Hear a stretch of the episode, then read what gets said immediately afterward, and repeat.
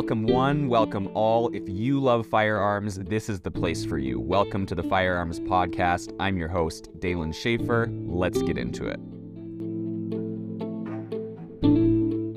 Dry fire training.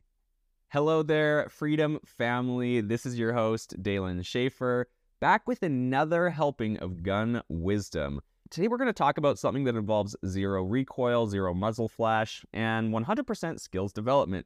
That's right, folks. We're loading up on dry fire training, so holster your live rounds and get ready to click, not bang. First up, what is dry fire training? For the newbies in the crowd, let's define dry fire training. Simply put, it's practicing your shooting skills without ammunition. Sounds like ordering a burger without a patty, right? But trust me, the meal still packs a punch, and I'm going to tell you why. Number one are the benefits. Dry fire training is like the secret sauce of marksmanship. It allows you to focus on the fundamentals, sight picture, trigger control, breathing, the works, without the distractions of the bang and the kick, and it allows you to do it at home. It's like meditation, but instead of chanting, you're clicking, and it's with your gun, so it's a lot cooler.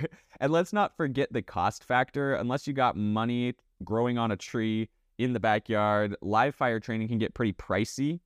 With dry fire training, your wallet gets to breathe easy while you're squeezing the trigger, so it's a little bit of a win-win there. So how does it actually help you specifically?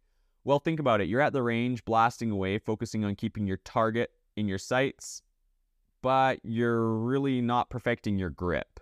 Are you really honing your trigger press? With dry fire training, you can focus on your grip and pulling the trigger and perfect other aspects of your form and technique that aren't just hitting the bullet in the middle of the bullseye. And funny enough, by correcting these, your aim will actually get better.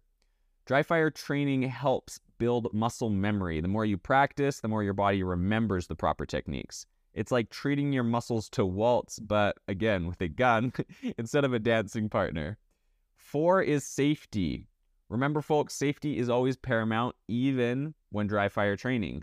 Always treat your firearm as if it's loaded, even while dry fire training. Always point your gun in a safe direction, and always double check that it's unloaded. That's clearly just part of something you should know if you're going to be doing dry fire training, but it goes without saying, I guess we can say.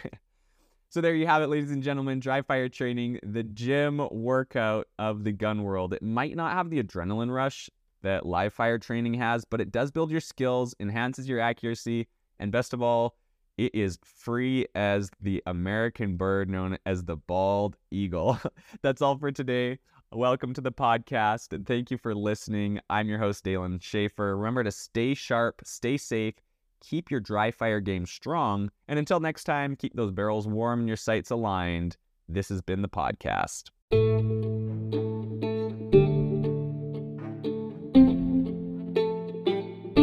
This has been Firearms, hosted by Daylon Schaefer. Thank you for coming. Thank you for loving firearms, and I will see you next time.